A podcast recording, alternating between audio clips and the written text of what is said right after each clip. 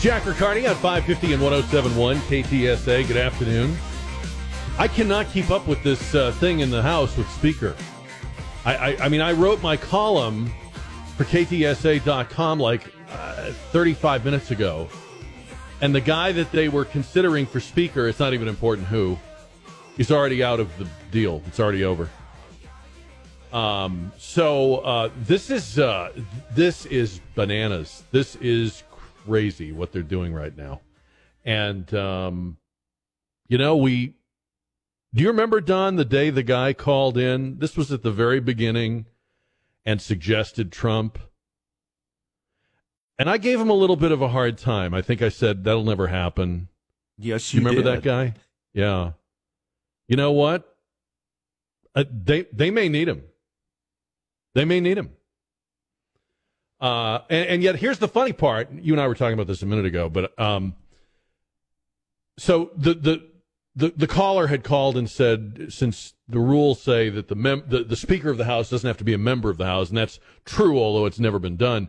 Uh, he said, well, you know, Donald Trump should be the Speaker of the House, and uh, he could probably get the votes and so forth and so on. And wouldn't that be sticking it to the Democrats? And um, I, I, now I'm beginning to see what he meant, but I, you know, I, I guess the way I look at it, um, I think Trump is having more fun on the outside than he would on the inside. You know, I mean, he, he, if you think about speakers of the House, we generally don't know who these people are until they get the job. They're they're known in their district, they're known in their state, but we didn't know who Nancy Pelosi was. We didn't know who, who uh, John Boehner was, right? Uh, they're usually not very well known people. Kevin McCarthy, you know, who knew, who knew who, the, unless you're a political junkie. I mean, I know you, if you're listening to this show, there's a good chance you knew who these people were, but I mean, the general public doesn't know. So it's a, it's a big promotion. But if you're Donald Trump, you're the most famous Republican, you're the leader of the Republican Party now. If anything, Trump probably would take the job because I don't think he wants there to be a rival.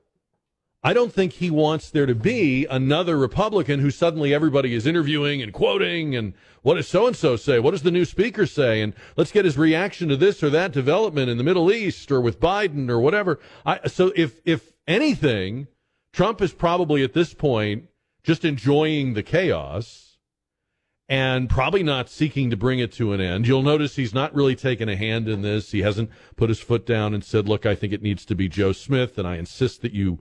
Uh, you know, if, if he really wanted to end this, he could have just picked a name. Do you, do you think so? I think he could have just picked a name and said to the Republicans, look, um, my litmus test for whether you're MAGA, my litmus test for whether you're with me is you got to vote for Joe Smith as Speaker, and I insist on it, and we have to have him, and you're a rhino if you don't. That this thing would have been over in five minutes. So I think he's actually keeping it in flux and feels that that is good for him. He's having a hell of a time out there, Trump. I mean, you think about it. Everything that's going on with Biden is a reinforcement of of sort of Donald Trump's "I told you so," right? Um, it, the, these last three years have made his first three years look epic. Um, he was speaking somewhere Monday night, and he started riffing on the word "us." Listen to this. This is a guy with 91 indictments on him and and and listen to how he sounds right now. Cut number eleven. This is on our businesses. Why are you doing that? He said, uh, Macron, nice guy. You know, look, he's for France. I'm for, I'm for us. I'm for us. You know how you spell us, right? You spell us, U.S. I just picked that up. Has anyone ever thought of that? I just picked it up. A couple of days I'm reading and it said us. And I said, you know, you think about it, us equals U.S. Is, isn't that? Now, if we say something genius, they'll never say it. Oh, man, you know, the we guy is. 25, 30. I mean, he's just having such a good time. I mean, you gotta. I, I, was- I was saying to Don Cooper uh, off the air, I said, you know, if we didn't know that he is completely a teetotaler, he doesn't drink, he doesn't take any drugs, never has. If we didn't know, he he's like your stoner friend in college, you know, like that one guy everybody knew that, like, man, have you ever really looked at a light switch? I mean, whoa, you know. He just he just notices stuff and just riffs. Those cabinet meetings must have been a trip back in the day. So that's what's going on with the speaker thing. There isn't one. Uh, this is what I was writing about today at ktsa.com. The San Diego office of the Border Patrol sent out an internal memo on Friday night. And Friday night is the dumping the news. We don't want anybody to notice time for everything. Okay. They put out an internal alert saying that Hezbollah, Hamas, and Palestinian Islamic Jihad fighters were at the southern border. And it's a very elaborate, uh, you know, write up. It explains that these groups are being encountered more frequently. In fact, by the government's count, uh, they're encountering um, people on watch lists 10 times more this year than in 2021. And 2021 was already a bonkers year.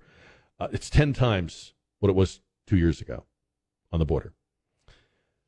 And they wrote this up to warn their uh, personnel. And I was thinking, what happened to, um, do you remember if you see something, say something? Remember after 9 11?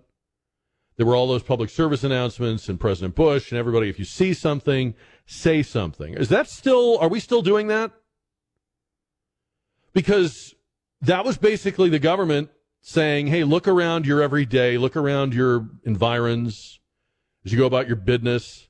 If anything doesn't look kosher, let us know. And that's profiling, but it's okay for people to profile. It's not okay for the government to profile, but it's okay for you and me to, to size up a situation and read it however we read it. And it was a little bit like what they told the folks at home during World War II, you know, look for planes, look for strange happenings, report strangers in town, etc. People asking questions about military bases, all that stuff. So that's what we were doing after 9 11. If you're old enough to remember, right after 9 11, see something, say something. And of course, we're probably not doing that now.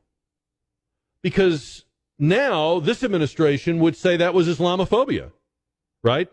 See something, say something now would be our our problem with Islamophobia, which, as we keep hearing, is the biggest problem we have. It's the biggest problem in the world. There's nothing worse, well, w- white males, but after white males, there's nothing worse than America's proclivity for Islamophobia. And if you don't believe me, I'm going to play this for you. KJP gets a question about the rise of anti Semitism and winds up and Don, I don't even remember which clip number this is. The one where she gets the question about anti Semitism, but she gives the anti Islamophobia answer. Do you have that one?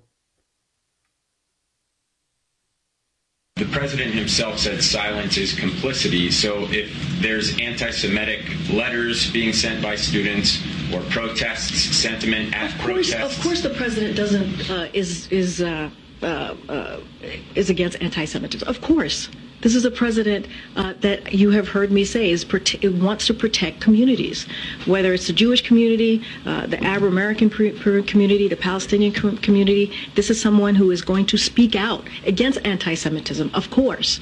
Uh, but you're asking me, you're, you're yeah. you were kind of conflating the two. You were That's asking me about the one, protest. but we'll find it. We'll find it. Um, I'll, I'll figure out which one it is. Uh, but she basically gave an answer about Islamophobia to a question about anti-Semitism, and today she says it's because I misheard the question. Um, don't you think, though, getting back to what I was saying about San Diego, don't you think they should tell the public? If you're serious about this, if this is serious, if this is, if we're at heightened alert and there's a global travel warning for Americans, why is the the border patrol internally discussing but not putting out the word to people in, in border communities about terrorist groups at the border or terrorist members at the border? What, what is the avoidance of Islamophobia that important? I don't know if you remember it. Norm Macdonald told a joke. The late Norm Macdonald told a joke uh, many years ago, and um, I'm not going to do it justice. But his joke was that if the Islamic terrorists got a nuke and killed 50 million Americans with it, his greatest fear would be the mistreatment of peace loving Muslims.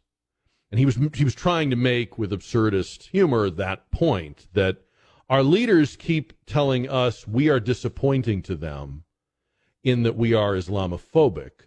But phobic means you have an irrational fear of something. Seems like there is a rational need to be aware of the fact that there are 10 times as many people associated with terror groups on the southern border as there were two years ago. That seems rational, not irrational. And see something, say something only works if you tell people what, what the danger is and what they're supposed to be looking for. So I want to talk about that. 210 599 5555. I don't normally talk a lot about polls and surveys, but there was one about uh, the Israel Hamas war public opinion about where people stand, and, and people firmly stand behind Israel. Seven out of 10 Americans, 81% of Republicans, 74% of Democrats support providing aid uh, to Israel, standing with Israel. Uh, 71% believe uh, that it's either very important or somewhat important to protect Israel. Um, and on and on it goes, and it's it's pretty strong in both the Democratic and Republican uh, parties. Uh, the problem is, and this is a Harvard Harris survey, so it's a pretty reliable survey. The problem is that when you start going down in age, it really changes. Um, so, for example, in the 18 to 24 age group, college age, 18 to 24, 51% could justify the Hamas attack. 25 to 34, 48% could justify the Hamas attack. And even when they ask people, now, do you believe it's true that Hamas terrorists killed 1,200 Israeli civilians by shooting, raping, and beheading people? They do. 68% say it's true, 32% say it's false. But still, half of them say Hamas is justified. Are you hearing this? Are you is is this is this hitting you the way it's hitting me? Like if that was true, and I'm not saying it has to be just because a poll says so, but if that was true, that is a a canyon in public opinion. That is a a a fissure in our society that I don't know if you can repair. Like I don't know I don't know if there's any coming back from that. If that's really where we are, and I'm saying if, I, I don't know that there's any coming back from that. That might be the most discouraging statistic I've heard in a long time. And uh, the great John Hayward was writing about this on X, and he was basically hanging it at the or or, or putting it at the feet of of modern uh, leftism and liberalism, uh, saying uh, modern liberalism is punitive. Leftists take vicious glee in punishing they judge guilty, uh, punishing those they judge guilty of privilege, racism, oppression, colonialism, etc. So all you have to do is tell young people that Group A are oppressors, and he's saying they will then support anything that is done to or befalls Group A. Like it doesn't matter how egregious or graphic or gross or uh, you know um, primeval it is if you just put the right label on a on a nationality, on a group, on a race, on an ethnicity, on a nation, if they're oppressors or colonial uh, colonialists, colonizers, um, then they deserve whatever happens to them. He writes, Leftist leftism paints a veneer of intellectual sophistication and morality over the most brutish human impulses the urges to coerce and destroy. You see that, right? Like the during COVID, the leftists were the ones that were very into authority and giving orders and demanding that you comply and obey orders and calling people out. They were like the hall monitors of COVID, right? They were going around catching people without their masks and you're only five feet from me, not six. Hayward writes, the sum total of all left wing thought guided and influenced by Marx, his philosophical heirs, and the Soviet cultivation of oppression theology in Western academia, is to identify class enemies and commit acts of destruction to weaken and terrorize them. So, what he's saying is when people like the ones in this poll hear the news about what happened on October 7th, their first impulse is not, oh, that must have been terrible or that shouldn't happen to anybody their first impulse is basically to say, well, those people are not our kind of people. And if that happened to them, then maybe they had it coming. Hayward writes, show a leftist plans to make life better for everyone by reducing the tax burden or cutting regulations, and they'll spit and shriek at you like the celebrity guest demon at an exorcism. This is one reason the Church of Global Warming blew up so quickly among academic leftists. It's an open ended, quasi religious inquisition against capitalism, the middle class, oppressors, and their comforts. It says modern prosperity is a sin that must be scourged. To show a climate activist evidence that their electric vehicles don't really reduce carbon emissions overall, and you get the same spitting demon reaction again. The, the whip is the point of it all not the horses, writes Hayward. Um, but yeah, if if if that Harvard Harris poll is right, I, I think we're in we're in a lot of trouble. What do, you, what do you think about that? And we'll talk about that. We'll talk about the speaker thing. We're going to follow these stories throughout the afternoon. We're going to get to your calls on them, of course. A lot more. New JR poll 210 599 5555. It's completely my mistake, not Don Cooper's mistake. But let me clean up the soundbite. This is the one I meant to play from uh, KJP, uh, cut number seven level of concern right now about the potential rise of anti-Semitism in light of everything that's going on in Israel? So, a couple of things. Um, look, um, uh, we have not seen uh, any credible uh, threats. I know there's been always questions about uh, credible threats, uh, and so. Uh, just want to make sure that that's out there. But look, Muslim and those perceived to be Muslim have endured a disproportionate number of hate-fueled attacks and certainly President Biden understands that many of our Muslim, Arab, Arab, Americans and Palestinian American loved ones and neighbors are worried about the hate being directed. So she goes into the, you know, you can tell when she kind of shifts into reading right out of the, the Trapper Keeper. But I, I, I, this is fascinating, right? Like you, you're watching this happen, and it's surreal they are talking like the country is being swept by Islamophobia and hate crimes against Muslims. There are actually hate crimes against Jews. And that was the question. But that's not the answer. And you can chalk that up to she's not very bright, or you can chalk that up to this is a, a classic change the topic of the conversation uh, moment. We're seeing like an agenda shift. Uh, I, am old enough to remember when anti-Semitism was itself considered a very serious thing, and people on the left were they took a backseat to no one in in, in denouncing it, defending, uh, you know, proclaiming everyone has a right to be here. Never again, they would say regarding the Holocaust. Uh, so this is interesting to watch. Uh, we were talking about the Harvard Harris survey. Basically, half of people under 37 say the Hamas attacks are justifiable or could be. And if that's true, uh, it's what John Hayward said that we've we've remapped the the moral compass. We've we've demagnetized it or we've reset it or something uh, of of young Americans. I, I, don't know if it is true, but it, that that is a very bad sign if it is. John is calling in 210 599 5555. John, good afternoon.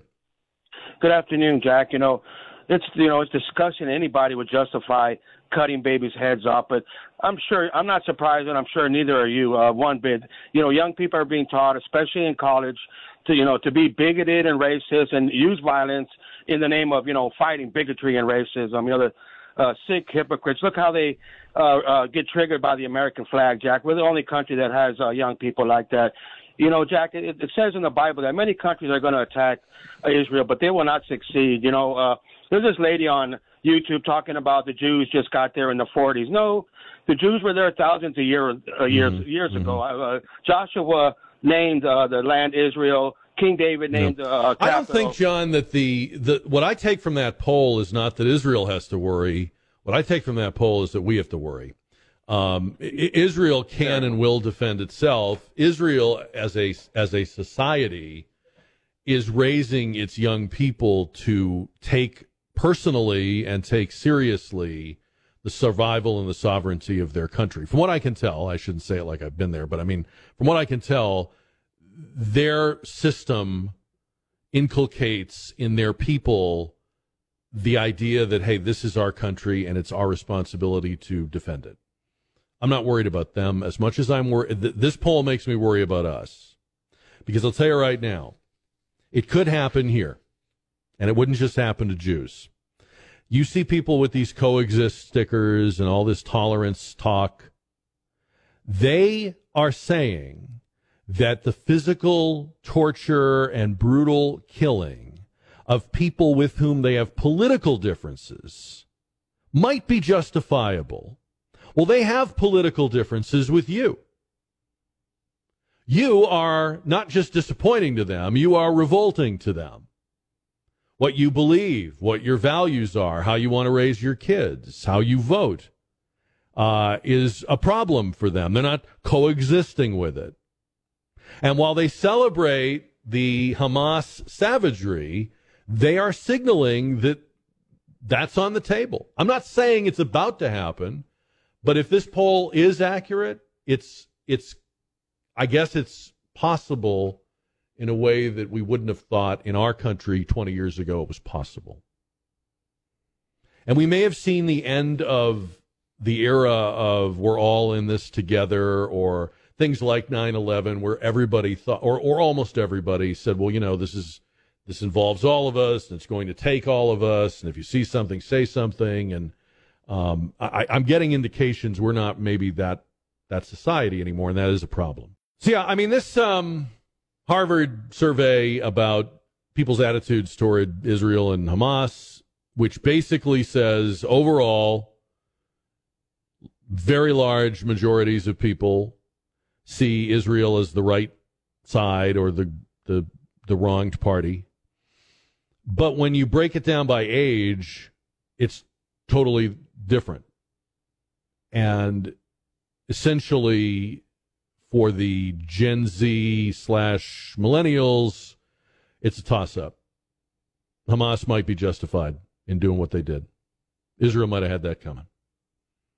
Okay, that that is so bananas. I want to just throw that out, but it's a pretty reputable poll, and let's face it, we may not like the way it sounds, but it's sort of backed up by anecdotal stuff that we are all observing.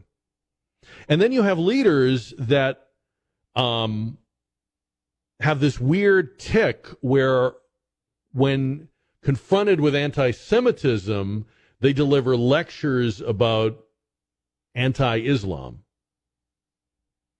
And I feel like they are seeing an imaginary friend or, you know, Harvey the Rabbit or something. There's there's not a e- even allowing for the population difference like there's there's there's more Jews than there are Muslims in the United States, but but even allowing for that, like the percentage of hate crimes toward Jews is exponentially, like hundreds of percents higher than hate crimes against Muslims. And not that any crime is is okay, not that even one is okay, but but the point being, the the the lecture, the rhetoric out of this White House and out of this Democratic Party is completely out of whack with what's actually happening around us. This is a story that's uh, going around in Los Angeles right now.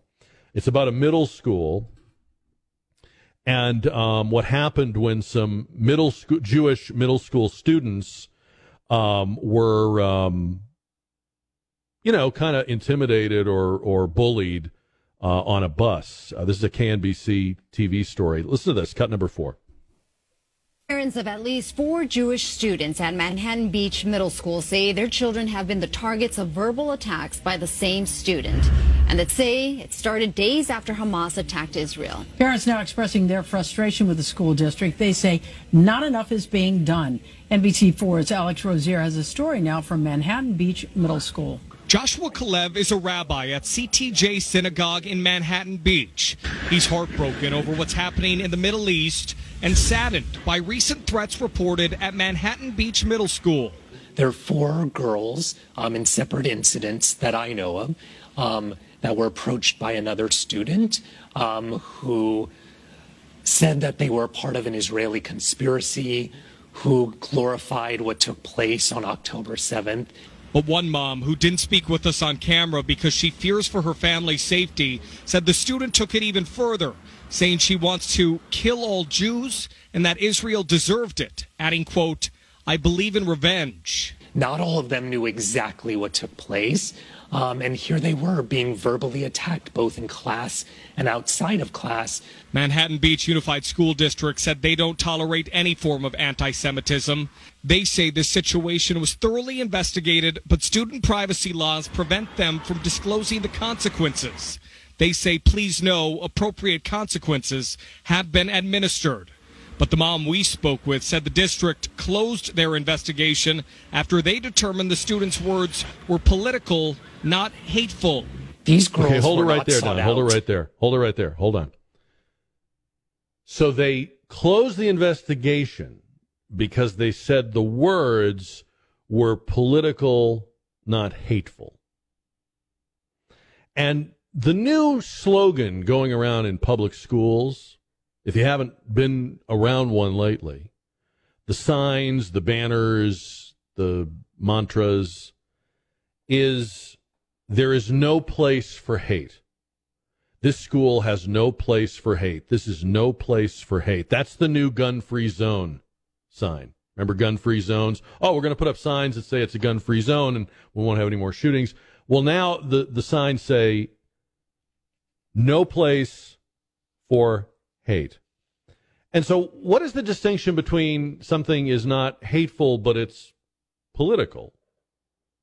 What about kids that get in trouble for wearing NRA sweaters or MAGA hats? That's political, but that's not allowed.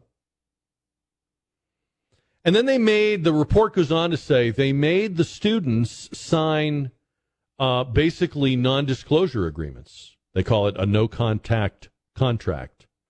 So they're not allowed to talk about it.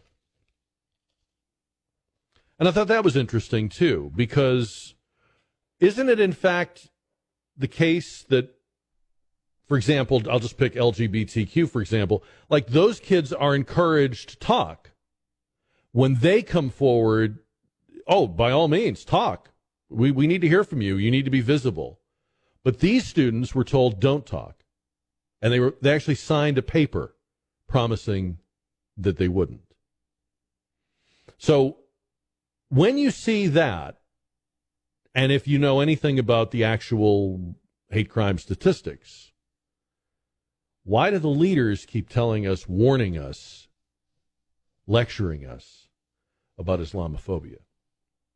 And I think the question kind of answers itself when you put all the pieces together. 210 599 5555. Gail is next on the radio. Gail, good afternoon. Hi, can you hear me okay? Yes, I can. Great. Thanks for taking my call. Um, listen, in terms of that UN survey, and I didn't see the exact verbiage, uh, I hate what Hamas has done. It's hateful. But I also am, look at this that some of the young people, I think, are maybe listening to both sides and understanding the Palestinians have been denied their basic human rights. Uh, some of them, they live under some terrible conditions, and, and the world has ignored them. It's, it's almost like they're, you know, on the second, you know, Congo War, and so many times we just ignore the suffering of certain people. Uh, and it's, we look at that, they have their, you know, they're not allowed, they're not allowed housing permits, and then they just have their houses. Uh, then Israel says, oh, you don't have a housing permit, so now we're going to knock down even the little tent that you tried to erect. Uh, Gail, you're kind of slipping into you're kind of slipping into talking points on me, but but let me just ask you this: if you if you believe that what the students are doing is simply looking at the claims of both sides, like uh, entertaining the the analysis of both sides, are you still comfortable with them saying that they're okay with Hamas's response to that? Like that's Certainly the appropriate not. way to express that? Yeah. No, I don't think that that's right. But I do think Yeah. that it's See, I I think time your, for us but I think your attention. whataboutism is a little off t- uh, off kilter here because what we're talking about is not uh, simply an act of war or one military uh, attempting to move a border or change the balance of power. This was a very deliberate, cowardly attack on children and babies and uh, people at a at a music festival. You, you're, if you're telling me that our young people have decided that could be okay if you've been oppressed, then I'm very worried about what they will decide to do about the people in this country, their fellow Americans who they think are oppressing them as well. Like maybe people that voted for Trump Mm-hmm. or people that support the 2nd Amendment. That's what I think people like you are missing, Gail. Well, they have no army, and so their resistance has been mostly just staying put and continuing to eat dirt. They have no army, Gail. Is that what you just said? Yeah, they have no army. The Hamas attack was not a paramilitary attack on civilians. You don't you didn't see that part? They're a terrorist group. I'm saying they have they have no army to raise. The Palestinians have Uh-huh. no army. They're not even allowed They they guns. militarily attacked with military grade weaponry and operations people who were at a music festival, uh, the kids that were that were standing around listening to music. Are you seriously going to have this argument with me, Gail? Because I don't think you can do it. Uh-huh. Yeah, I, in fact, I know. In fact, I, you know what? Because I don't want to come across like an a hole. I'm not even going to let you try. You've you've you've you fired your shot. You you said your talking points. Thank you. Uh, they're not Thank they're not comparable. These are not comparable things. Uh, and and I mean, if if if that poll had been about what should we do about Palestine or what should we do about the two state solution, that's an entirely different conversation. That poll asked. I'm talking about the Harvard Harris poll. That poll asked. Now that we know what the terrorists did to men, women, and children, is it justifiable? And half of them said, yeah. That's not a two state solution. Or we need to coexist, or there's been a history of unequal treatment. And, my point is, if you can, in this country, sitting in this country, you're not, you're not sitting in Gaza. If you're sitting in this country, you're receiving these images, these stories, this information. And rather than be revulsed by it, you're saying, well, I can see where that would be the right response. Then I'm warning my audience, and I'm serious. You need to be careful with people who see you as a colonialist, who see you as living on stolen land, who see you as not as having white privilege or you shouldn't own a gun or you shouldn't be driving a gasoline powered car or you shouldn't vote the way you do or you shouldn't educate your children the way you do or you shouldn't worship the way you do. That's a concern. That's something you need to be aware of. And if it is true, if the poll is accurate, I, again, I keep saying if, if, if, it's a fissure in our in our society that is as deep as any we've probably ever had. I, I hope it's not true. I love debate and I love discussion.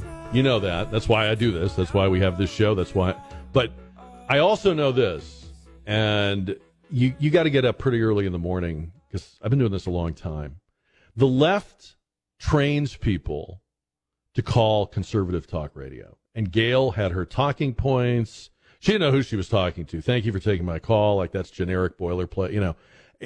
And and it was it's fine. I, I'm I'm fine. I can handle it. But the whole well, uh, they don't get housing permits and they don't have water and they're prisoners and they've been ignored. Talking point, talking point, talking point, talking point. B- bring them by all means. I mean, I, I actually work harder when it's like a, a giving and taking of ideas and the person's thinking for themselves. But if you call me with talking points, those that's like underhand pitching to me. I can I can warm up on that. 210 599 5555. Alex is on the radio. Alex, good afternoon. Good afternoon, Jack. I'd I'd love to be able to debate Gail, okay? Because Well, no, you wouldn't because it would be over very it would be over very quickly. it would be over very quickly because facts are facts. Okay, we both know the history. 1948. Here's your territory, and here's Israel's territory, and we'll get along fine. Except that the Arabs didn't want to do that. They wanted to kill them, and they've wanted to kill them ever since. As as early as 2005, when Israel said, "You know what? Here's Gaza. Take it. Leave us alone. Okay? You can have it. You can have all the infrastructure we built in it, which was all of the plumbing that the Arabs dug up and made into weapons, into rockets and stuff like that. That's why they don't have any plumbing. As far as the permits for housing, that's not Israel's problem. It's not their territory anymore. They gave it to the Arabs. So Gail needs. I mean, that's all true, Alex. But I think that the part of this that that that they really have the hardest time explaining is even if you want to say or your position is they got the dirty end of the stick uh, these last 75 years and they they uh, they've they've been done wrong you're you're defending stuff that is like from a from a uh, from a horror movie you're you're defending stuff that is um you know I know it's an overused adjective but it's nazi. You're going to seriously take the position that beheadings and burning people alive and killing those kids at the music concert is is a rational um strategic uh appropriate response that's that's that's what you want to that's where you want to make your stand i mean by all means make it with me i'm happy to have that um but that's the part that I think. I mean, yes, you can. Alex is right about the history, but but a lot of people are trying to say, yeah, but right now this is what they had to do. Well, if you're telling me that this is what you have to do with your opposite number, then I, being your opposite number, I'm going to be on guard. I'm never going to turn my back on you. We're learning a lot about our fellow Americans, I think. This guy, Tom Emmer from uh, Minnesota, he's a congressman from Minnesota, kind of looks like an old game show host. I first saw pictures of him, I thought, well, looks like he might have hosted um, Tic Tac Dough back in the day or something like that. I don't know. He just has that just has that vibe. But this was a guy who um, he was already in House leadership, strike one. He is a quote unquote moderate Republican from a you know obviously a blue state, uh, strike two. I looked him up. I read his bio. He's one of these politicians that's just run for a lot of offices. In fact, you know how he got into the House? He got uh, Michele Bachmann's House seat. Remember Michele Bachmann? She was a uh, very conservative congresswoman and, and then uh, ran for president. Was that like 2012 or 2016? So, anyway, when she left Congress, he won her seat and he had run for governor and he had run for other things and had been unsuccessful and, and got into this congressional seat and and was uh, going to be the speaker and, and now isn't going to be the speaker. Uh, th- this has become, I think, now uh, this is like an impossible. They've made themselves an impossible situation, you know, um, because now if you are um, putting your name up, okay, what you're measured against is this can you get to 217? Well, I don't know about you, but I, if I'm like an up and coming member of Congress, like I'm some young stud that's, you know, seen as uh, a rising star, I, I'm not going anywhere near this because this is crazy. I, I'm going to keep my powder dry. I'm going to wait, wait for things to return to normal or calmer or we get through the 2024 election or whatever Probably the Republicans will lose the House. I'm sorry, but they probably will. And then, you know, I'll be I'll be in good shape the next time around. What I'm saying is nobody with any kind of political ambitions or future is likely to risk them in this food fight that the Republicans are having right now, and that's what it is. It, it's not about principle. I don't care how many times they come on and they say that. It's just not. Um, I, I, I, will say Byron Donalds is still in there, and he seems like a serious up and coming uh, dude. But other than him, uh, all the Tom Emmers of the world are going to take a, a, swing at this thing, and and you know, it, it, feels like a downgrade. Like the first few names looked pretty decent. Now we're getting into names that are not inspiring or exciting, and I'm not even a Republican, so I can only imagine if you're a like a very card carrying kind of Republican. This, this, must just be making you crazy. Uh, 210 599 5555. Majority of young Americans believe Hamas terror attack is justified. Says a poll done by Harvard Harris uh, recently. And uh, although polls have indicated upwards of 75 to 85 percent of Americans overall stand with Israel, in this poll, and it was, I think, 78 percent in this poll, but when they did it, when they broke it down by age, uh, 18 to 24 year olds, 51 percent Hamas justified. Uh, 25 to 34, 48% justified. So about half. Um, and that tells you a lot about how we are teaching or training younger people to view the um, the concept of my opponent or the other side. The the way that this Hamas attack was carried out, and Hamas, by the way, isn't even Palestinians. It's it's imported mercenaries who are, uh, you know, guns for hire. A lot of these terrorists are paid very well for what they do. Don't think that they're burning with revolutionary fervor like there's some sort of Middle Eastern Che Guevara. Um, but they the um, the methodology, the nature of the attack, the brutality of it, the imaginative cruelty of it. You know, they had that screening of um, footage, and this was body cameras that were taken off of terrorists who'd been killed. And the Israelis did a screening for the foreign press. And people who saw it said, you can't it, it, defies description. There was a guy on. Do we have the clipped on? I don't remember the number. The guy that was on with Piers Morgan. This guy's a Dutch journalist. Do you have that one? Yes. Yeah, let me play it. This is a guy. He says I can't, they won't let me show you the the footage, Piers, but here's what it looked like to me. Here I am describing it. Cut number five.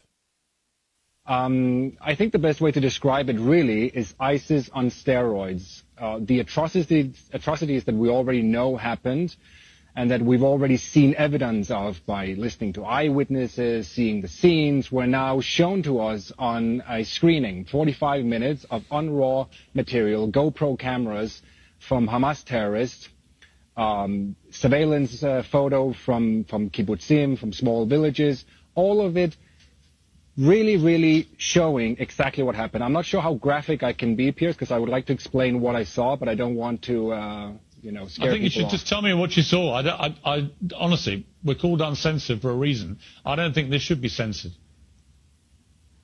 Absolutely, and I absolutely agree. So first of all, I saw a Hamas terrorist throwing a hand grenade into a bomb shelter uh, where a man, a father with his two uh, sons, were hi- he was hiding there. Then the father was killed instantly. The two children ran out, disillusioned blood all over, running back to their home, screaming for their dad. The, the youngest boy, who was roughly seven, couldn't see anything. He said, I can't see. And in the meanwhile, the terrorist who threw the grenade went casually into the home, opened the fridge, took out a bottle of water and drank it and offered the kids some water as if nothing had happened. That was just one scene. We also saw, of course, the beheadings. We saw uh, an Israeli soldier lying on the ground beheaded and terrorists uh, around him screaming Al Akbar and uh, cheering. We saw Hamas terrorists on the streets systematically assassinating people in their cars, executing them very, very close, in close range. We saw pictures of uh, a burned um, child, uh, burned beyond recognition. You could all. So all here's the point: was... if if people believe that this is justifiable when you have political differences or long-standing uh, you know, uh, injustices. That is exactly the rhetoric that is used in our uh, schools and universities to talk about things like we live on stolen land and there's white privilege and it, it, the nation was built on slavery. So you you you have to be careful, or maybe maybe the point is you're not being careful at all. Okay, but I, I would just say it is very dangerous to take very young people who are starting out with a baseline of I, I don't know anything. Okay, I'm learning. I'm here to learn. You are teaching them that they are living in exactly the equation that the Palestinians live in. That, that, they, that they are the Palestinians of America. How does that not, in some instances, lead to people thinking, well, then I have to fight the way they fought, and I'm justified in doing what they did? I'm not saying everybody. I'm not saying everybody who hears this will respond that way. I'm, in fact, I'm quite sure most would not. But do you see the power of conflating those things? Which is what we're doing, which is why you can have people taking a survey and going, yeah, just that's justified. That could be justified what they did. 210 599 5555. And I mean, I, I, um, I understand that there's a lot more to this. There's a, there's a long history with uh, the two states. There's a long history, you know, even even more than the two states. There's thousands of years of history. But you also have to know this. We know that, and we can intellectually say what we know about who's lived on that land and for how long and so forth. But what's happening right now is of this moment. It isn't it isn't that people sat around and said, let me think about the last 3,000 years before I head out and do this. It's of this moment. And strings are being pulled, and uh, propaganda is being deployed in very sophisticated ways. Money is, is flowing. You could ask yourself, for example, if, if life is so dire for the Palestinian people, where is the money coming from? For all the weapons, all the rockets, all the GoPro cameras, all this stuff. And you begin to realize that there are large, you know, major powers pulling strings, setting side against side, maybe even setting a trap for Israel. I don't know. But then you look back at this country and you go, well, if we're training young people that they have all these justifiable grievances and we're showing them ways to deal with or respond to those grievances. It's very possible some of them will respond in these ways. They're they're telling you it would be okay to do that. As I mentioned earlier on Friday, San Diego office of the Border Patrol put out an internal memo uh, with some specific and alarming uh, language about uh, terrorist uh, people on the terror watch list and people uh, affiliated with terrorist groups, including Hamas, uh, turning up on the southern border. If we're still doing the see something, say something mentality, it seems like you would tell the public, not just keep it internal. And our next guest is going to talk about this right now. Uh, State Representative Brian Harrison uh, is on our KTSA Kinetico Quality Water Softeners Newsmaker line. Before being elected to the legislature, he served in the Trump administration as chief of staff for HHS and was involved in the creation of the Title 42 policy under President Trump. Uh, State Representative Brian Harrison, good afternoon. Jack, uh, good afternoon. It's great to be with you. Well, thank you for coming on with us. Now, look, I mean, it's this sounds like something that is an all hands on deck, five alarm kind of thing. The world is galvanized by what they're seeing in Israel and um, we're finding people from these same groups in exponentially higher numbers than we ever have on our southern border. It, it's absolutely true. I mean, it's an existential crisis. It's not just an economic and humanitarian and public health disaster on our border. It, it's a national security threat. And it's not the type of national security threat that the United States government is just having to respond to that was, you know, hoisted upon America. This is a national security threat that was created intentionally by the Biden administration. Look, when, when we left office in the Trump administration on the noon on January 20th, 2021, we left Joe Biden the most secure border in American history. And look at what he's done to it. He campaigned on open borders. He's delivering open borders. Texans are paying the price. And quite frankly, every American, whether you live in Texas or not, look, we're the first impacted, we're the most impacted by this disaster on the border.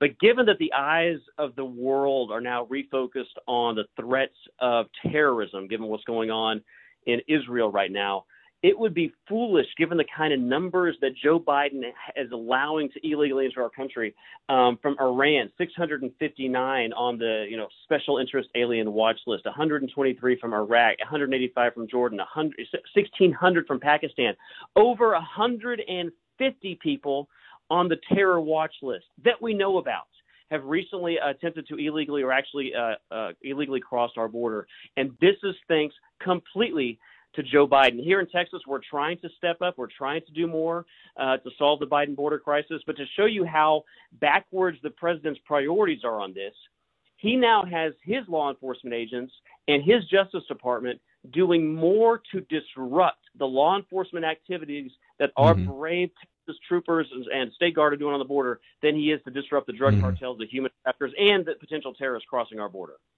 Yeah, no, Americans are fighting with Americans about what to do about our border. Um, w- what more is there available, uh, given that we're not going to see a, a, a, response or a U turn uh, from Washington? They're only going to double down. Uh, what more can the state do? Well, I actually think there's more the state can do, and, and you mentioned Title 42. Look, the, the, if Joe Biden had just done nothing, our border would still be secure. The Trump administration was building the wall. We had the Remain in Mexico policy, and then my agency, HHS, put the Title 42 rule in place. I filed le- bold legislation here in the Texas legislature, drawing upon that experience, trying to recreate what we were doing with Title 42. I call it the Texas Title 42 Act. I firmly believe that both our national and our state constitutions constitutions allow states to control their borders and, in particular, to repel invasions. And if you think 300,000 illegal border crossings a month is not an invasion, I, I don't know what else it would be. So I, I we're going to be we're here in special session right now. We're going to be data, uh, debating some border bills uh, tomorrow, and I, I think that in addition to increasing barricades, we've got to authorize our law enforcement to do what Joe Biden won't: stop illegal crossers from crossing in the first place. And if they do cross, since Joe Biden won't do it, I think the state of Texas needs to uh, immediately uh, deport illegal aliens, just like we were doing during the Trump administration, but on a state level. Is it um, is it safe to say because we we all heard the president the other night say that he was going to call for more aid for Israel, Ukraine, and the border. But when they talk about aid for the border, when they talk about money for the border, basically, they're talking about processing money. They're not talking about prevention money. Yeah, that's that's exactly right. He's playing a word game. He wants to say, you know, he wants to spend. By the way, we're thirty trillion dollars in debt, so this is money we don't have. But he wants to spend more on the border. What he's not telling you is he just wants these billions of dollars to run the largest scale catch and release operation in the history of the United States. Um, because what they're doing, the border, and, and the, and the word has gotten out. It's the reason that the coyotes and the human smugglers are able to get recruit people, uh, vulnerable people, men, women, children, to make treacherous journeys and pay tens of thousands of dollars to the to the coyotes to make the journeys because they know and they can say with a straight face, if I get you to that border, Joe Biden will let you in. And when the when the people cross illegally, you would think they run from Border Patrol, but they don't because they know that Joe Biden's policies of open borders rule the day. So when they cross the border, they actually seek out our CBP officers because they know they're going to be taken to a processing uh, center. They're going to be given what's called a notice to appear, which is just a date, a court date. They never show up for them. I call them notice to disappears. And they will be released into the interior of the United States. And just last month alone, we had approximately 300,000 people that we know about do that. We had over 18,000 gotaways just in the first half of this month. So every three months, we have the equivalent of the 10th largest American city illegally crossing mm. our borders. This is mm. sustainable. Say, Representative Brian Harrison uh, with us. Uh, Representative, thank you for the time. I hope we can call on you again. Uh, we're going to continue to follow this and follow you very closely. Thank you. Now, great be with, being with you, and thank you for shining a spotlight on this national security threat that President Biden has uh, created. Have a great rest of your day. You as well, State Representative Brian Harrison on the KTSA Kinetico Quality Water Softeners Newsmaker line. Look, it's uh, it's that time of year when I get personal, and you know what's coming, and I I hope you'll bear with me. But this is this is very very, really very important to me, and I know it's become it's become important to a lot of you. Um, it's our Wrapping with Jack event for Family Service Association, and yeah, it's that time of year. Believe it or not, we're already uh, starting to work on it and asking you to help us. Um, So, Family Service Association works with hundreds of families in San Antonio that have been through various tough happenings and circumstances, and you can imagine, right, with this year of inflation and stuff. But um, they work with them all year round, so they know these families. They know who, you know, the ages of the kids and how many family members, and that, that's why when we talk about making Christmas happen for them, it is different than a lot of other charities that people apply to and put their kids' names on, and it's for toys, and, and that stuff's all great. I'm not running that down. You should support them too. But this is about supporting families and making sure that on Christmas Day, despite having a tough year and maybe not having everything they need, each family member, this is my goal, each family member will have a gift to unwrap with their name on it. And that's where you come in. You go to ktsa.com and you can donate money, which Family Service Association will spend 100% of on those gift items. And they're, they're basics. You can see the list of what they're going to buy there. Or you can shop yourself and drop with our sponsors. You can even buy with an online list. There's like an Amazon wish list there at ktsa.com. But all the all the information and, and the different ways of helping, and if you just want to give money, that's all there on the Wrapping with Jack page. Just go to ktsa.com, look for the Wrapping with Jack logo. Uh, it's presented by Quarter Moon Plumbing, Heating, and Air Conditioning, along with River City Oral Surgery, Institute for Functional Health, and Copenhagen Imports.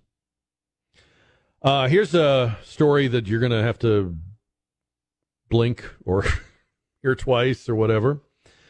Uh, they have announced that the Grand Marshal for the Orlando Pride Parade will be the youngest one they've ever had a transgender identifying 11 year old, a boy identifying as a girl. I'm not kidding. Is going to be the Grand Marshal of the parade, Dempsey Jera. Now, weren't we just told yesterday that trans people are, are being assassinated or harassed? What was that? What, what was that? Uh, that clip that we played? I, I was driven out of my home and um, I'm not safe anywhere, and it's like living in Gaza. Why would you put an 11 year old in a pride parade if that was in fact the case?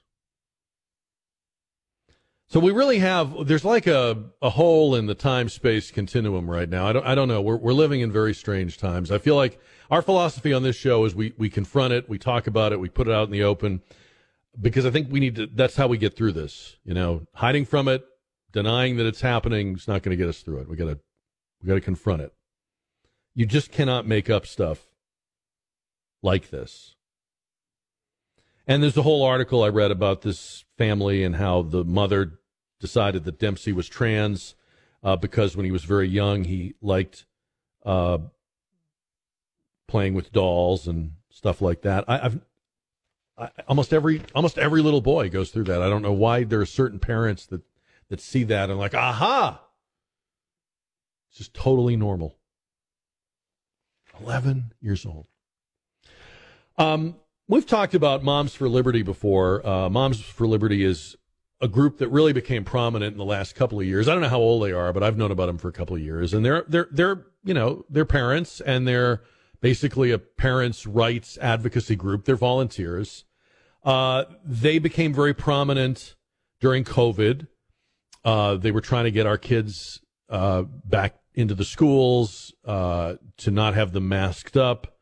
Uh, they've also been very active on the idea of pushing the trans and uh, LGBT agenda in the schools.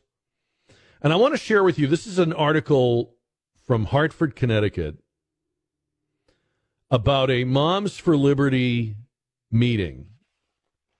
So, again, these are people that think like you and I think, but they're terrorists, according to the Southern Poverty Law Center and the Biden Justice Department. Uh, and the Hartford Courant did a story. There's just no place for bigotry here, is the headline. Parents, advocates protest Moms for Liberty meeting in Connecticut. Shouldn't the story be that there was a meeting, not that there was a protest? Anyway. Um, the parents' rights group, which often works to ban LGBTQ books and keep critical race theory out of the classroom, has been growing rapidly in influence in conservative circles and the National Republican Party. The organization says its mission is to organize, educate, and empower parents to defend their parental rights at all levels of government. You know, I'm old enough to remember when parents of all political stripes believed in their rights and wanted the government to stay out of their parenting. That's now become a, a fringe idea, apparently. On Saturday, many local parents came out to protest the meeting and were shocked that the group was gathering in Avon, Avon, Connecticut. Amber Page Gare said, when you read about things like Moms for Liberty, you think more about red states, not in your backyard. She said her nine year old son, who is on the autism spectrum, has been worried that his favorite books will be banned. Well, you know, if a nine year old boy is afraid of having his books banned, that's probably because an adult in his life has put that idea in his head. I mean, where, where, where would the nine year old get that idea? So I'm not sympathetic to this mother because if you're scaring your kids about people you disagree with and then you think it's a thing that they're scared, that's on you. You did that. Dana Barcelos Allen said she and her wife, Carrie Barcelos Allen, are worried their four year old son, Cooper, will grow up without books that reflect his own family. I am a newish parent, and he loves books, and he has a two mom family, said Dana Barcelos Allen. We're talking about books that would really impact my son's family, my son's perception, and I don't want my son to be affected because he has a different kind of family. I think most families are different nowadays, she says. What is it with these people? When you are arguing that books about children and blowjobs and sex transitions, when you're saying, hey, I don't think these should be in the classroom or I don't think these should be in the school library, you are not banning them. You are not saying no one should be able to read them. You're just saying, why does my kid have to be exposed to them? If you want your kid, if you want your four year old, that's fine. I mean, it's not fine, but it's your choice. We're, what we're arguing, I've just made myself a member of Moms for Liberty. Um, what we're arguing is it shouldn't be it shouldn't be thrust on everybody. And what you're arguing is that if the book can't be in the school, then that's the equivalent of us gathering them all up and setting them on fire. The whole article reads like this. We moved to Avon because it was a loving, accepting place, she said. He loves his mommies and our friends and our community love us and our family. And I don't want to see that jeopardized. I want there to be a conversation with love and kindness and inclusion as opposed to anything that involves shame, which I guess is why she's holding a sign shaming people that are going into the Moms for Liberty meeting. Holding a sign saying, not here in Avon, Natalie Cazo said, I'm tired of hate messages. These people are unbelievable. I have two gay children, and I want to be able to choose what I teach my kids. I don't want other people to tell me how I can and cannot parent. That's what we're saying. That's what we're saying. This is a fabulous school system, but there's no place for bigotry here. Um, she says she has three kids, but two of them are gay. What? How did she go wrong with the other one? I wonder. He must be a disappointment. Russell Caudle has a 16 month old daughter, stood outside the Avon Senior Center on Saturday holding a tall sign that read in bold letters, Hate Group meeting here today. This feels so close to home and feels really scary, he said. Why are the people that are intimidating people from going to the meeting talking about how scared they are? They're trying to punk and, and block and intimidate people from going into a meeting. What can be more American than that? Um, he wants people to know Moms for Liberty is a very friendly or patriotic slogan or name. Somebody may stumble on it and not know what it is, but the group is known to be anti LGBTQ and divisive. And he wants to live in a community that supports and celebrates everyone, except Moms for Liberty, apparently. I mean, the whole thing is basically we don't want them. We're not tolerating them. We will not have them. They cannot be here. They should not be here. That's a very interesting look for a movement that always used to be about, hey, we belong and we're part of it and we want to be included and we don't want our kids ostracized. And so I guess we've, I guess having exhausted that line of thinking, this is sort of like the, the tyranny of the new majority, right? Like, well, now that we're the majority in our town, we're going to start picking and choosing the groups that we want to exclude. Uh, and and shame on the Hartford Courant and any news organization that writes an article like this. I mean, this this thing is a long, screed, one sided. Um, even the headline, you know, there's no place for bigotry here. uh, I, I, have to say, um, it's very simple. I, I love books. I love reading. I'm excited when kids read. Period. Full stop.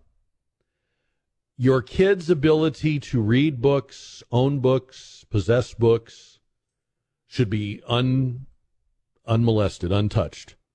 That does not mean that every book belongs in every place, every school, every school library. And just as you are asserting your right to raise your kids, I have that right too. These moms have that right too.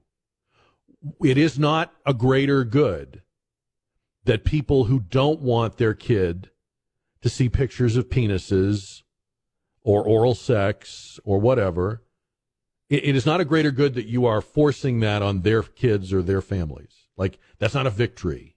Might feel like one, but you need to look at the mirror and look at yourself. Take a really hard look at your soul. If you think that the way you win as a gay family is by forcing straight families to read your books or see your things or be around you. that that is a very bizarre measuring stick of success, I think. We've played Douglas Murray on the show before. Really like this guy. Just love the way he thinks. He was doing an interview, and he was asked the question about um, whether uh, the Israeli response to Hamas would or should be proportionate. And he really went off on that word. And I think for good reason. I think you're going to like this. Cut number one. There is some deep perversion in Britain whenever Israel is involved in a conflict, and it is the word you just used proportion, proportionate, proportionality. Only Britain is really obsessed with this. I've heard it for the last few days incessantly. Proportionality in conflict rarely exists.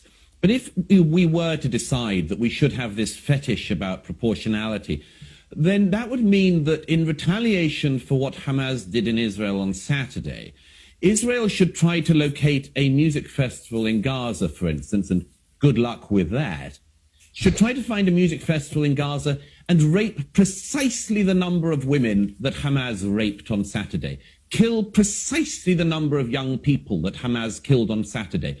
They should find a town uh, of exactly the same size as a town like Sderot, where I've been many times myself, and make sure they go to door to door and kill precisely the correct number of babies that Hamas killed in Sderot on Saturday, and shoot in the head precisely the same number of old age pensioners as were shot in Sderot on Saturday, just to choose one town. Proportionality in conflict is a joke.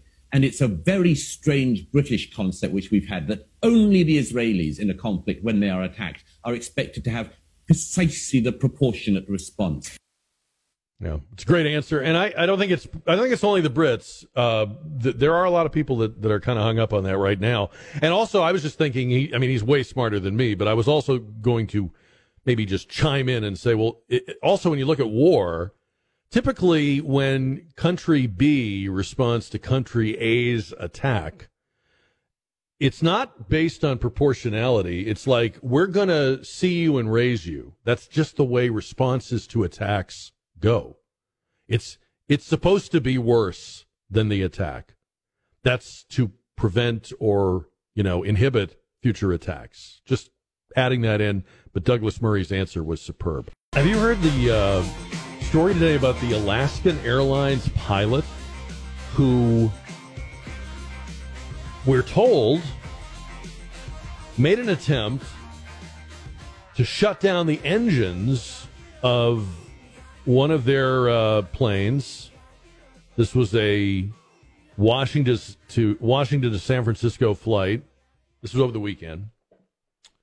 Um, he was off duty, and he was riding in the cockpit jump seat. Forty-four-year-old Joseph Emerson leapt for the controls, attempting to shut down the engines and attempting to activate the fire suppression system on the plane, a move which would have cut off fuel to the engines.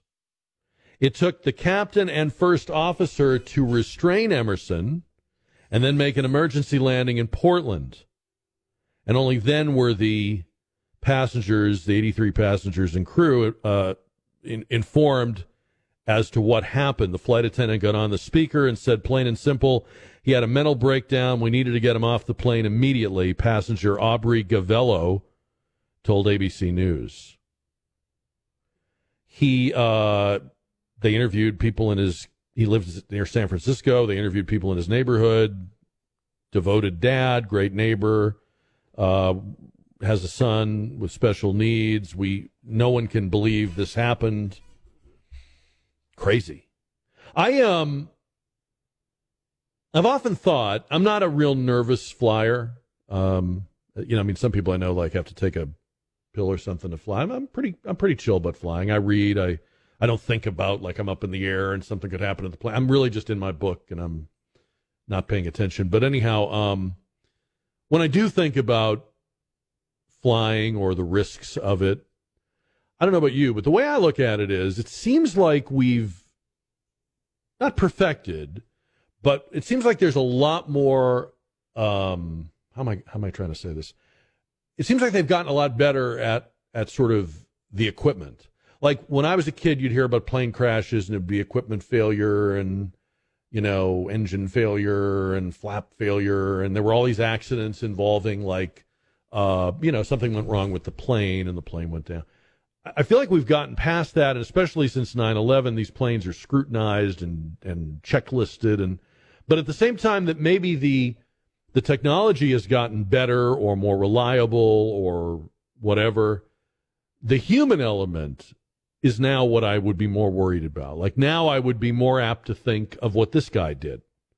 Or uh, you know, we we've had a couple haven't there been a couple of incidents where pilots have intentionally crashed their own planes? I think that's that's actually happened, right? So it's it's weird the way the lines have crossed. The the the equipment is more of a sure thing and the human element is maybe less of a sure thing. You're hearing now about like pilots that are intoxicated or stuff like that. Anyway, very strange. Uh, there's a book I've been reading by a guy named Peter Zeihan. Um, and it's a book called uh, The End of the World is Just the Beginning and it's not as dire a book as it sounds. Um, I mean, clearly it's not a joke book, but it's it's not as it's not what he's what he's writing about in a nutshell is he's saying that the last seventy five years or so, roughly, so the post World War II era till about now, are going to turn out to be the best years we've ever seen that this is the peak of human achievement and efficiency and technological breakthroughs that never in human history have things been made more accessible, affordable, more cheaply, more uh, ubiquitous. The technology has ne- never moved more quickly and, and improved lives. We've, we, are managing to feed people, house people, clothe people at a rate never before done. I, I'm sure he's right about that. But what he says then is, and that is over. That we are, um, we're drawing, that era is drawing to a close, that nothing good lasts forever, and the, the 75 or so years is over. And what's interesting is why he says that. And he says it's because globalization is over.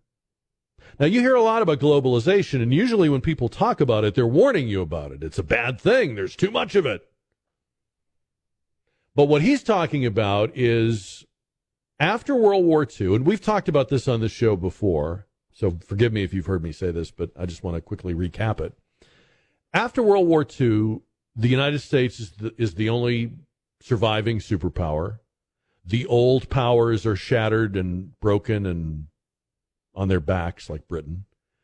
Uh, the Soviet Union is has sustained grievous losses. Only the United States is relatively unscathed. Proportionately speaking, our losses are much lighter because we've built up all this industry. We're now supplying the world with everything.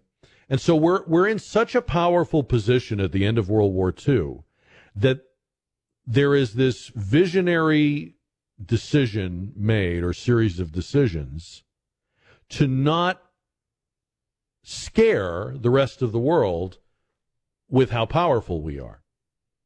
In other words, the United States, led by Harry Truman and really a bipartisan foreign policy consensus, the United States forms the United Nations, signs a bunch of treaties, basically demotes itself vis a vis even our former enemies. Like we we intentionally build up Japan and Germany so that they can recover faster and better than they would otherwise. And the idea is that we can have peace if the world is not fearful that the victor will take advantage. And this is one of the things that Trump ran on. Because his point, eh, eh, not that he said it literally this way, but his point was that was fine back then, but we shouldn't be negotiating trade deals and dealing with other countries, NATO, the UN, that way now. Because those countries have completely recovered. And they should be shouldering their share of the burdens and their defense and what have you. So, anyway, what Zeihan is writing about is that the period of time ushered in by that decision and under those conditions is about over.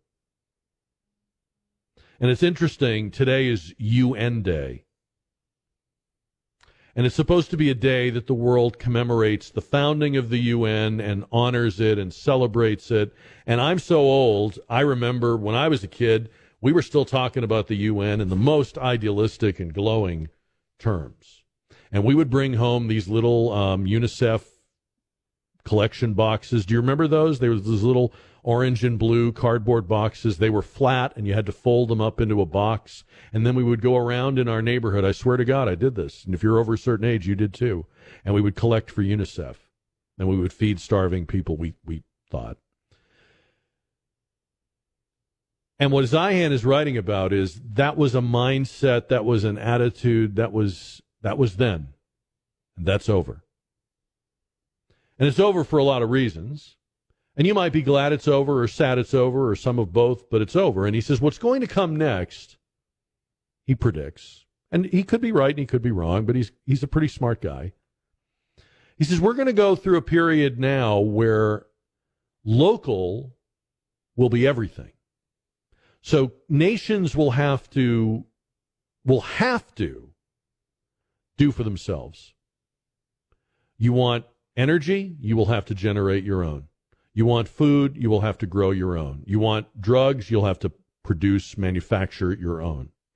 We will not have globe spanning supply chains. We will not put ourselves in or be in the position of dependency on other countries. We still are now, but he says what's coming next is the opposite of all that. The the the reaction to all that. Do you, do you agree with him? I don't know. I'm still reading the book and I find it persuasive, but my jury is out. Um, I do think, though, that that is not a bad thing to get ready for. Like, I'm looking for politicians and political leaders who understand the importance of the United States as much as possible, producing its own energy, producing its own pharmaceuticals, producing its own supplies, growing its own food, I'm not saying that I want to be an isolationist. I'm just saying that I think a, a, healthy way of looking at what's happening right now is saying, well, just in case, I want to depend on me. And it's kind of like i- not to the extent of the preppers or the people that go off the grid, but it's that kind of thinking, right? Like you, you might be, you might not be a prepper, but maybe you have a generator outside your house, or you have a three month supply of canned food, or you have, you know, I don't know, maybe you keep cash in your home, or whatever it is. Just that the idea that I'm not, I'm not assuming everything will go to hell, but I'd like to be ready if it does. And and I think we need to look for leaders and leadership that is mindful of that. And so if you are listening to a political candidate or politician still extolling the virtues of we're all in this together and we have to be part of the international community and remember when Biden got in and he said America is back which by the way looks kind of like a laugh line now um I would just say that, and Peter Zeihan would say, well, no, the opposite is true. That's that's where we were. That's not where we're going. Anyway, it's an interesting thought. 210 599 5555. Uh, we're asking you, what do you think about the UN on today's JR poll? We can talk about that if you want today. Uh, 210 599 5555. Uh, Jim is on the Jack Riccardi show on KTSA. Jim, good afternoon. Hey, Jack. It's Jim. How you doing? I'm good, Jim. How are you? Oh, pretty good. Hey, uh, my uh, cousin flies for uh, Alaska. I'm a professional airline pilot as well. One of the top three. I'll just say that. Um, we have some information. I did get some information that's probably gonna come out anyway. Um, he knew him, and everybody thought he was a great guy. He's, in fact, he's a captain in the 737. So it seems uh, kind of odd that he uh, would pull the handles like that. But the uh, the two pilots they were pretty quick putting them back in. Mm-hmm. That does f- shut off the fuel and the hydraulics when you pull those handles. So fortunately, he didn't swing them, and so the halon bottles did not fire into the engine nacelle. That would have been bad. Yeah. Now, if that had happened, would that have been irreversible? Um, firing the halon bottles would have been irreversible. That just would extinguish any kind of flame in there. But they could still put the handles back down, and that would open the hydraulics and the fuel control unit. So you could that you could so light them back up again. fire. y- y- You Yeah. know, if Yeah. okay. Uh, I yeah, mean, they were quick enough that they that Yeah. the fuel valve shut. It was kind of like you Right. you popped the clutch or you turned off the key on the on the car, but it's still Okay. rolling down the highway, and you turn it back Right. on. So it's like, Right. yeah. So that would have been like, holy cow! Now I get a new, new checklist. It's like descent check, uh, jump seater secure, duct tape and mouth. Oh okay, we're good. Yeah. We have to carry a straight jacket with me from now on. and I don't know. I mean, we've talked about this before. It's hard to know if this applies to a lot of things in life. Do more things like Mm-hmm. this happen than they used to, or do we just have more of a instant awareness of them than we used to? You know what I mean? That's that's a good point. I think that we have. There's a lot of things that happened when my dad was. He's a, he was a pilot too, and so kind of the things that I'd learned would be he'd come back and go, "Hey, we had this happen." It's like never saw it in the news, but Right. I think you're right. It's just now you've got. In fact, there was somebody on the airplane who was connected to Wi-Fi. That's another technique. I think when I have an emergency, I'm going to turn off the Wi-Fi because his sister was in aviation and she was texting him, going, "Hey, uh, listen to this," and they sent the Yeah. tapes. They, she's monitoring the ATC, the air traffic control, sent the tapes. So I mean, it was actually live, and they went on to a site called Flight Radar 24. You can track Mm-hmm. the flight, Mhm. and so it's it's showing you coming back to, hey, we're going to land in Portland, or you know, they're going to divert. It's like, oh, Right. well, why are you Right. diverting? Yeah, I mean, all as as you say, You're all right. of this stuff is now accessible instantly. Uh, we Mhm. disseminate news more quickly. Uh, what would have been maybe just a local story about a plane making an emergency landing becomes a national uh, story. Yeah, no, that's that's really interesting information, Jim. Thank you for that. Yeah, you bet. Hey, my wife uh, says hello. She listens to you every day. Oh, I appreciate that. Say hi back for me. I appreciate both I of will. you. Uh, 210 599 5555. Sounds like a nice guy. Maybe I'll fly Alaska Airlines someday and I'll have Jim as my pilot. Um, you know what question came up a lot um, after October 7th was uh, about American Jews supporting the Democratic Party. Like, why? And, and this has come up a gazillion times. I mean, we were talking about this when President Obama was in office. You know, why is it that we we know the tradition, we know the history that the Democrats and and Jewish voters go back a long way, and it has some things to do with immigration and unions and FDR and um, so forth. But there's been such a a long series of policies and really, um, I would say, insults from particularly the Obama and Biden administrations that people would ask, and I don't think in a in a in a mean way, but more like in a bewildered way, like why why are Jewish voters overwhelmingly voting Democratic? Well, David Mamet, the playwright, wrote about this uh, the other day, like a like a Reddit piece, and his take on it was interesting. He he first of all, um, he he is a real student of the Jewish experience in America. He's, he's a very interesting guy, very well read, very well rounded, and he, of course, he's featured it in a lot of his own work. And one of the things he says is that although Jews have always voted for the Democrats, for most of the time they've done so, it really didn't make sense. That FDR wasn't really their champion. Um, his restrictive immigration policies uh, relegated a lot of uh, European Jews to the Holocaust. He was not he was not swinging the gate open, uh, even when he knew it needed to be.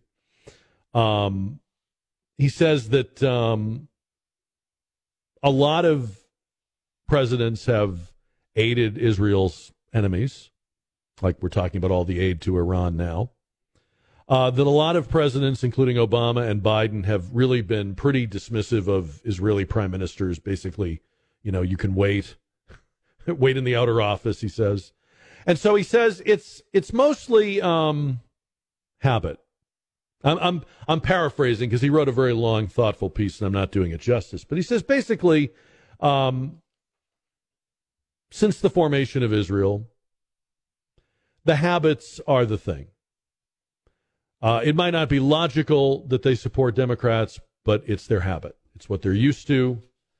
And um, I think he's right. We've talked many times, I think, about different groups that are in the Democratic Party base and does it make sense for them to, to be there. And I think what you come back to over and over again is, well, it's it's habit. You know, you a lot of people vote the way their parents voted. They don't really take it out and examine it and review it and say, well, should I still be doing this? I mean, we do that with a lot of things, right? A, a lot of us, whether it's your marriage or the way you raise your kids, you, you just sort of unconsciously do what you saw or what was done to you. And it may not be the right thing or it may be a great thing, but it's what you do.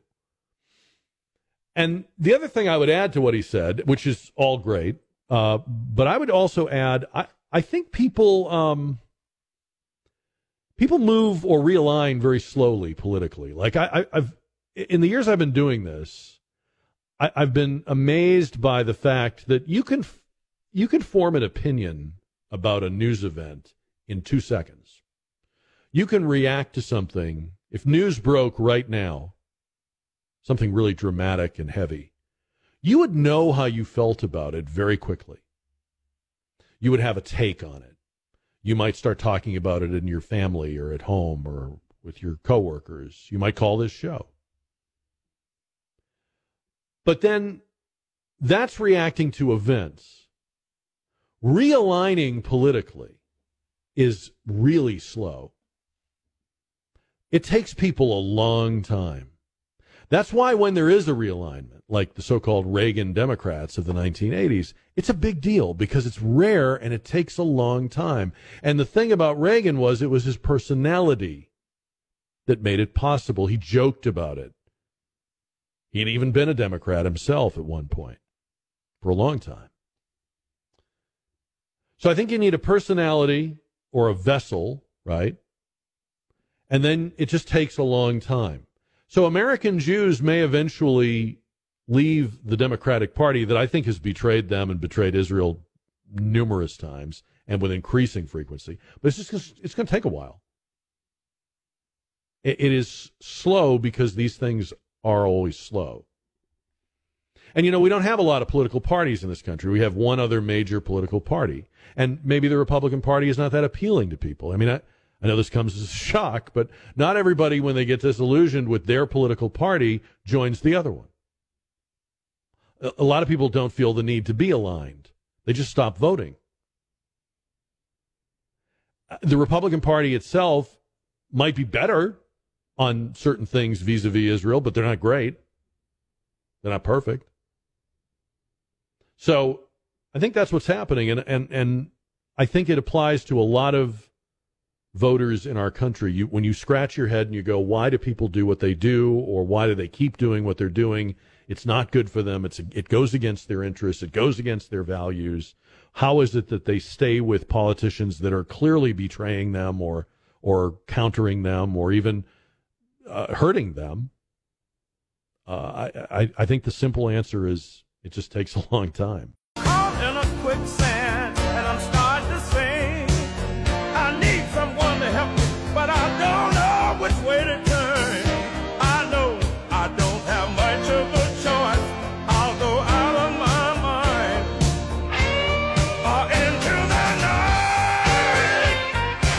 All right, let's have a look at what is on the Jack chat line right now at 210 599 5550. Let's check it out.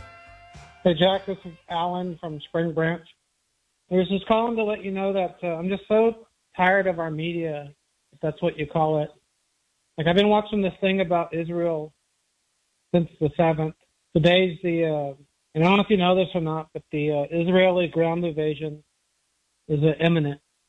I'm just curious what they think of the word imminent means. It's been uh, over two weeks, and every day it's imminent. Like they just sit there and they uh, repeat things, and like you know the whole Joe Biden thing when he goes up the plane and he says uh, they ask him the question about are you trying to delay the uh, Israelis from going in, and he says uh, yes. And then the White House puts out a statement that says no, he just didn't hear him. Well, maybe he did, maybe he didn't. But is that really uh, breaking news? Like you know six six times a day, every day for the next ten weeks. I mean, can't we just report it once and then be done with it? There's only a couple of people in this country I felt like have any type of news broadcasting. Tucker Carlson was one of them. Uh, Rush Limbaugh was one of them. And I feel like your show is one of them. And it's just so frustrating that there's no place you can go get anything new, anything interesting. And then the other thing was all these talk shows. The people at the seven o'clock hour, their guests are the people from the five o'clock hour. The people at the nine o'clock hour, their guests are the people from the seven o'clock hour. So why don't you bring on someone from the State Department or someone from the Biden administrative department. Anyway, sorry for ranting. You're doing a great job. You should go national. Thank you, Alan. I appreciate it. Um, yeah, and I, I, I agree. I, I, I think one of the biggest revelations when you start following news uh, or you follow news is how little news there is. Like we have a 24 hour news culture or cycle or whatever. Um, but it's not, it's, it's really a couple of hours repeated. And, um, part of that is probably, I don't want to get in the weeds here. I mean, par- part of that is probably like budget cuts and stuff. Like back when they started CNN, they had all these foreign desks and bureaus and they were, you know, cartwheeling around the world. Let's check in with, with, you know, Moscow and let's check in with Beijing and let's check in with New Delhi. And, and then I think as time went on and they, they reduced their staff and they reduced their bureaus and they pulled in, they found that it was cheaper to just cycle through and repeat.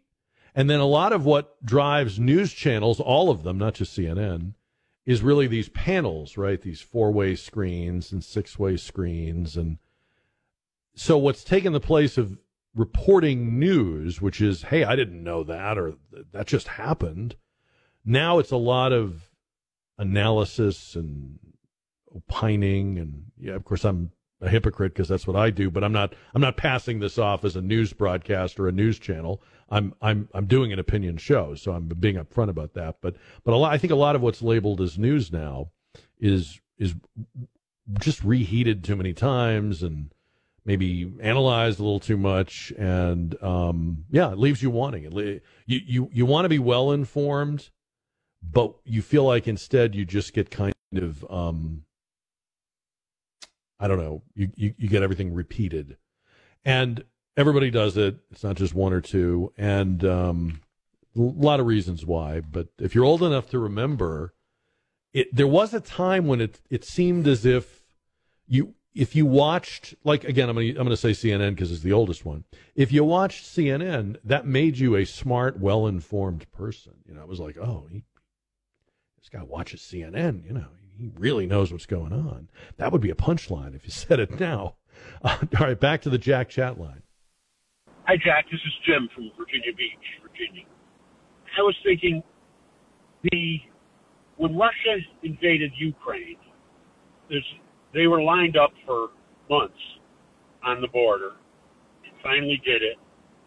And this country has nothing, nobody in this country ever expressed support for Russia. And I agree, I don't express support for Russia. I think what they're doing is terrible. But when the, the Hamas from Gaza launches a total surprise attack and kills over a thousand Israelis. And there is so much support for what they did. I do not, that's another part of this. I just cannot understand, cannot believe that people could be behind uh, an organization, a group that would do something like this. There is no, how are they justifying murdering Mm. so many innocent people? Thank Yeah. you. I read some of this earlier. Thank you, thank you, Jim. Um, this is from John Hayward, who is one of the smartest people I know, and you can read him a lot at. He blogs a lot at uh, Powerline blog, but uh, probably other places too. That's where I see him. But this is from his X feed. Um, I'm just going to read a little bit of this from John Hayward because it's it's so good, and it answers Jim's question. Uh, remember, he writes, modern liberalism is entirely punitive. Leftists take vicious glee in punishing those they judge guilty of privilege, racism, oppression, colonialism, etc. They're not focused on building things or helping anyone. Uh, so that's why they see kindred spirits in Hamas, to answer Jim's question. Leftism paints a veneer of intellectual sophistication and morality over the most brutish human impulses, urges to coerce and destroy. It's no surprise that the first thing the leftists did for their pals in Hamas was tear down posters of kidnap victims. Quick and easy destruction, he writes. Left wing censorship, speech controls, cancel culture are all expressions of the urges to coerce and destroy. They derive primitive joy from coercing obedience and silencing dissent. It is the destruction of knowledge, of language, of dissident thought. Now, obviously, everything you say in that vein is a generalization, but I think it's a pretty good generalization. And um, if you think about it, you can apply what John is writing about to the period of COVID or the riots and demonstrations over George Floyd in 2020 or the election. It's this um, not it, it, it's it's taking disagreement to the you know militarized level and that's why i think a lot of us worry about these attitudes on college campuses because we don't just think these are young people who have maybe gotten out over their skis on the world situation which is something we would have seen before like back in the 1930s a lot of our best and brightest young people uh, took a very jaundiced view of, of fighting hitler or standing up to him their attitude was we're not going to get fooled again like our predecessors were in the First World War and you're just going to grind us up. We're not doing that. We're not going over to Europe. We're not fighting another European war. But eventually they realized it wasn't another European war. It was something else. It was something bigger. It it was something that mattered to us, to, to everyone. And that became the greatest generation. But again, if you had, if you had surveyed the quote unquote greatest generation, a few years before they did the things that earned them that nickname, they looked like a bunch of people that were not going to get into that fight. You know, that's that's the whole idea of the movie Casablanca. The the Humphrey Bogart character represents that. Oh, come on, not another war, please, give me a break, you know. But then by the end of the movie, he's he's fighting the fight. In this case, what John Hayward is writing about is that we've got a different kind of academia and a different kind of upbringing for young people. And they're probably not going to suddenly be like, you know, Rick Blaine and go, oh, wait a minute, I do need to get into this fight. Or wait a minute, this does matter to me and to people I love and to things I care about. In fact, the training we're giving young people today, again, I'm generalizing, uh, is that people that disagree with you are acting violently towards you. So if they don't accept your climate position, if they don't accept your uh, position on gender, they are a deadly enemy. And you should strike out at them because they represent violence and danger. Of course, that's absurd. But if you believe that, and you're telling pollsters, yeah, I think what Hamas did is justifiable, then that doesn't bode well for our future. That that that worries me. I, I hope I'm wrong about that. I hope we're we're going to see history repeat itself. That whole 1930s thing, but um, I'm a little concerned, and John Hayward is too. A lot of people are. On the JR poll, powered by River City Oral Surgery, do we still need the UN? Today is UN Day, United Nations Day. Do we still need a UN? 89% said no, and 11% said yes.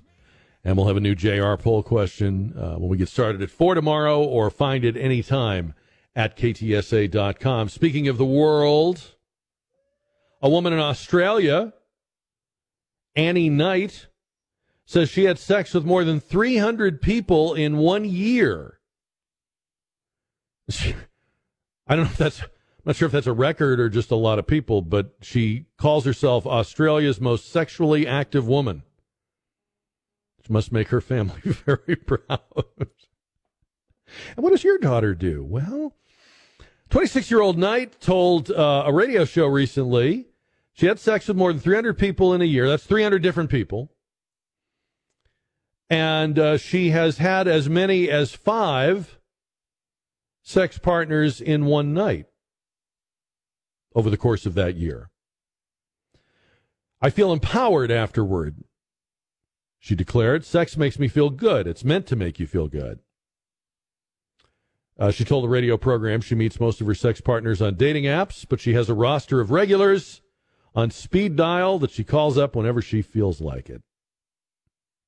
Nothing is off limits, she says in the bedroom. I'm down to try anything. 300. I, mean, I can't help but do the math. That's, that's almost one a day. Every day. Weekdays, weekends. It's a lot of oysters. That's a lot of oysters. Thank you. A lot of, a lot of making the bed, you know? That that's too. where I'm that's where my mind went like, man alive, I'd be washing sheets and making the bed all the time. See how exciting I am. Jack sounds like a lot of fun. Um, she got all kinds of reactions, needless to say, from the listeners to the show. Some thought she was uh, disgusting. Others praised her unshamed enthusiasm for sex. Um, she says she also has an OnlyFans account, which I think we could have guessed at that. Uh, she recently made headlines when she talked about being fired from her job for posting online about her busy sex life. I don't know if her company was judging her sex life or maybe just worried that she wouldn't have enough energy to do her job. Sounds like she sounds like she wouldn't have a lot of time or energy for anything else. That seems like a full time thing there, uh, Annie. Anyway, see you back here live on the radio at 4 tomorrow or anytime on demand at ktsa.com.